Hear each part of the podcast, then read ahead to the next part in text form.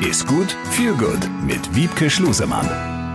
Eine neue Folge von Ist gut, viel gut und heute soll es rund um das Thema Zucker gehen. Ja, Zucker ist so die kleine Sucht des kleinen und des großen Mannes und auch der kleinen und der großen Frau. Wiebke Schlusemann, unsere Ernährungswissenschaftlerin, ist bei mir. Wiebke, guten Tag. Hallo Jens. Wiebke, warum zieht uns keine andere Geschmacksrichtung so sehr an wie der Zucker? Das ist eigentlich auf unseren Ursprung zurückzuführen. Das heißt, früher, als man jetzt noch keine Qualitätsstandards und Qualitätskontrollen hatte, hat der Mensch entschieden zwischen schlucke ich die Nahrung runter oder spucke ich sie aus, indem er den Geschmack analysiert hat. Das heißt, bitter sind meistens giftige Stoffe, Sauer sind Stoffe eher, wenn sie kaputt oder nicht mehr gesund sind, nicht mehr gut sind, wie zum Beispiel Milch, wenn die Milch sauer ist. Und süß ist der Geschmack, wo wir eigentlich wissen, okay, das liefert uns Kalorien, was früher sehr wichtig war, heutzutage eben nicht mehr ganz so. Und das ist ein Lebensmittel, was wir ohne Bedenken aufnehmen können. Und deswegen ist es bei uns schon ganz tief verankert, dass wir süß bevorzugen. Auch die Muttermilch schmeckt ja zum Beispiel süßlich. Kann ich mich jetzt nicht mehr primär dran erinnern, aber muss wohl so sein. Was sind die Folgen eines zu hohen Zuckerkonsums? alle gängigen ähm, Volkskrankheiten kann man fast äh, sagen. Also ganzen Herz-Kreislauf-Erkrankungen, Übergewicht, Diabetes, All diese Krankheiten können aus einer schlechten Ernährung herrühren. Dementsprechend ja, ist äh, der Zucker ein nicht unkritisch zu sehendes Nahrungsmittel. Und trotzdem, Frau Schlusemann, können wir erst aufhören mit einer Tafel Schokolade. So geht es mir gelegentlich, wenn wir sie aufgegessen haben. Stichwort Heißhunger. Ja, also die Tafel Schokolade, da gibt's glaube ich, die unterschiedlichsten Typen. Ich glaube aber, die meisten neigen eher dazu, eine Tafel dann aufzuessen, als äh, sie nach der Hälfte wegzulegen. Ich finde es immer sehr beneidenswert, wenn es jemand ohne Probleme schafft. Eine Möglichkeit ist sicher, eine dunkle Schokolade zu kaufen. Die hat weniger Zucker und dadurch eben nicht so extrem diesen Suchtfaktor. Aber wenn man nun mal keine dunkle Schokolade mag, dann hat man da auch nichts von. Das ist auch eine Gewohnheitssache, wenn man es schafft, einfach sich nur eine halbe Tafel Schokolade oder ein paar solche ähm, Riegel abzubrechen, in eine Schüssel zu legen, mit ins Wohnzimmer zu nehmen und den Rest in der Küche zu lassen, fällt es vielleicht schon leichter, weil dann müsste man ja wieder aufstehen und sich den Rest holen. Das ist so eine Möglichkeit, das vielleicht zu umgehen. Stress und das Verlangen nach Süßem steigt noch viel, viel mehr. Warum ist das da besonders groß, wenn ich unter Anspannung, unter, unter Stress leide?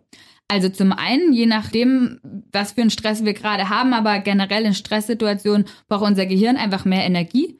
Und wie gesagt, unser Gehirn wird über Zucker Energie zugeführt. Dementsprechend hat unser Körper dann sendet das Signal, wir müssen Zucker aufnehmen. Und deswegen haben wir in Stresssituationen noch mehr das Verlangen nach Süßem oder Zucker generell oder nach mehr Energie. Zum anderen hat es was mit dem Belohnungssystem zu tun. Ne? Man, wenn man in Stresssituationen wenig Zeit vielleicht hat, sich irgendwas zu gönnen, was einem gut tut, dann ist es am leichtesten mal kurz in der Pause sich vielleicht einen Schokoriegel zu nehmen und zu essen, als sich jetzt eine Massage zu gönnen oder so. Also das ist dann eher das Belohnungssystem. Nächste Gefahr, wir essen immer süßer, gibt mir mehr, das ist dann auch irgendwie äh, im, im, im Gehirn äh, vorhanden. Genau, auf jeden Fall. Also je mehr Süßes wir essen, umso mehr süß wollen wir auch, auch was den Geschmack angeht. Wenn wir es gewohnt sind, ganz viel süß zu essen, dann empfinden wir Süßspeisen auch weniger süß als jetzt jemand, der nie oder selten Zucker isst. Wenn der dann was Süßes ist, der sagt vielleicht eher so, oh, das ist ja viel zu süß. Genau, also da gewöhnt sich der Geschmackssinn dran. Was kann man dagegen tun? Auf Zucker verzichten. Also einfach mal eine Woche oder zwei versuchen, Zucker zu meiden und dann fährt sich diese Gewohnheit schon wieder runter. Also dieser Geschmackssinn passt sich dann auch wieder an und man wird danach Zucker auch ganz, wieder ganz anders wahrnehmen. Das ist auch wieder individuell verschieden. Mir zum Beispiel fällt es leichter, mal Zucker zwei Wochen wegzulassen und dann weniger zu essen. Meistens bei mir die Phase nach Weihnachten, dass ich mal sage, okay, jetzt lasse ich es zwei Wochen weg und dann esse ich weniger. Also von 100% Süßigkeiten dann auf 80 runterzufahren, das fällt mir schwerer, als einfach mal ähm, komplett die Süßigkeiten oder den Zucker zu meiden.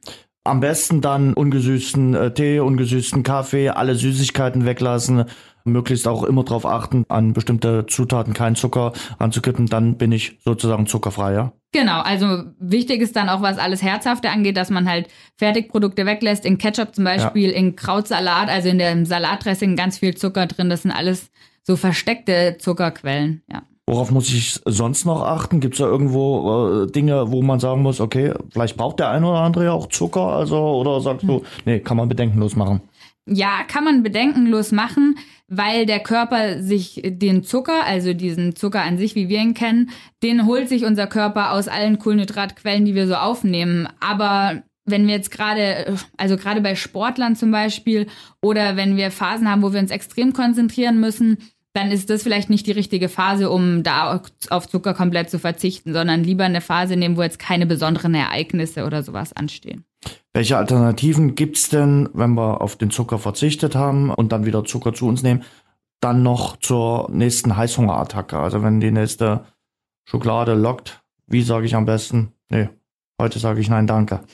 Also am besten, glaube ich, um Heißhunger vorzubeugen, ist es generell sein Essen vernünftig zu planen, sag ich mal, dass man über die Hauptmahlzeiten satt wird und nicht über diese Süßigkeiten. Also wenn ich satt bin und mich gut ernährt habe, das heißt viel Gemüse, viel Vollkornprodukte, eine gute Mahlzeit zu mir genommen habe, dann ist die Gefahr einer Heißhungerattacke auch gleich nicht mehr so groß. Wenn ich aber mich danach belohnen möchte, dann kann man das versuchen, dass man dann Nüsse isst oder ähm, Obst oder Trockenobst, da muss man auch aufpassen. Gerade Trockenfrüchte haben auch ganz, ganz äh, sehr konzentriert Zucker, dadurch, dass das Wasser halt eben raus ist. Oder Quark mit Früchten oder all solche Sachen. Ich glaube, dass es ganz gut ist, wenn man sich gar nicht erst wieder angewöhnt, nach jeder herzhaften Mahlzeit was Süßes zu essen.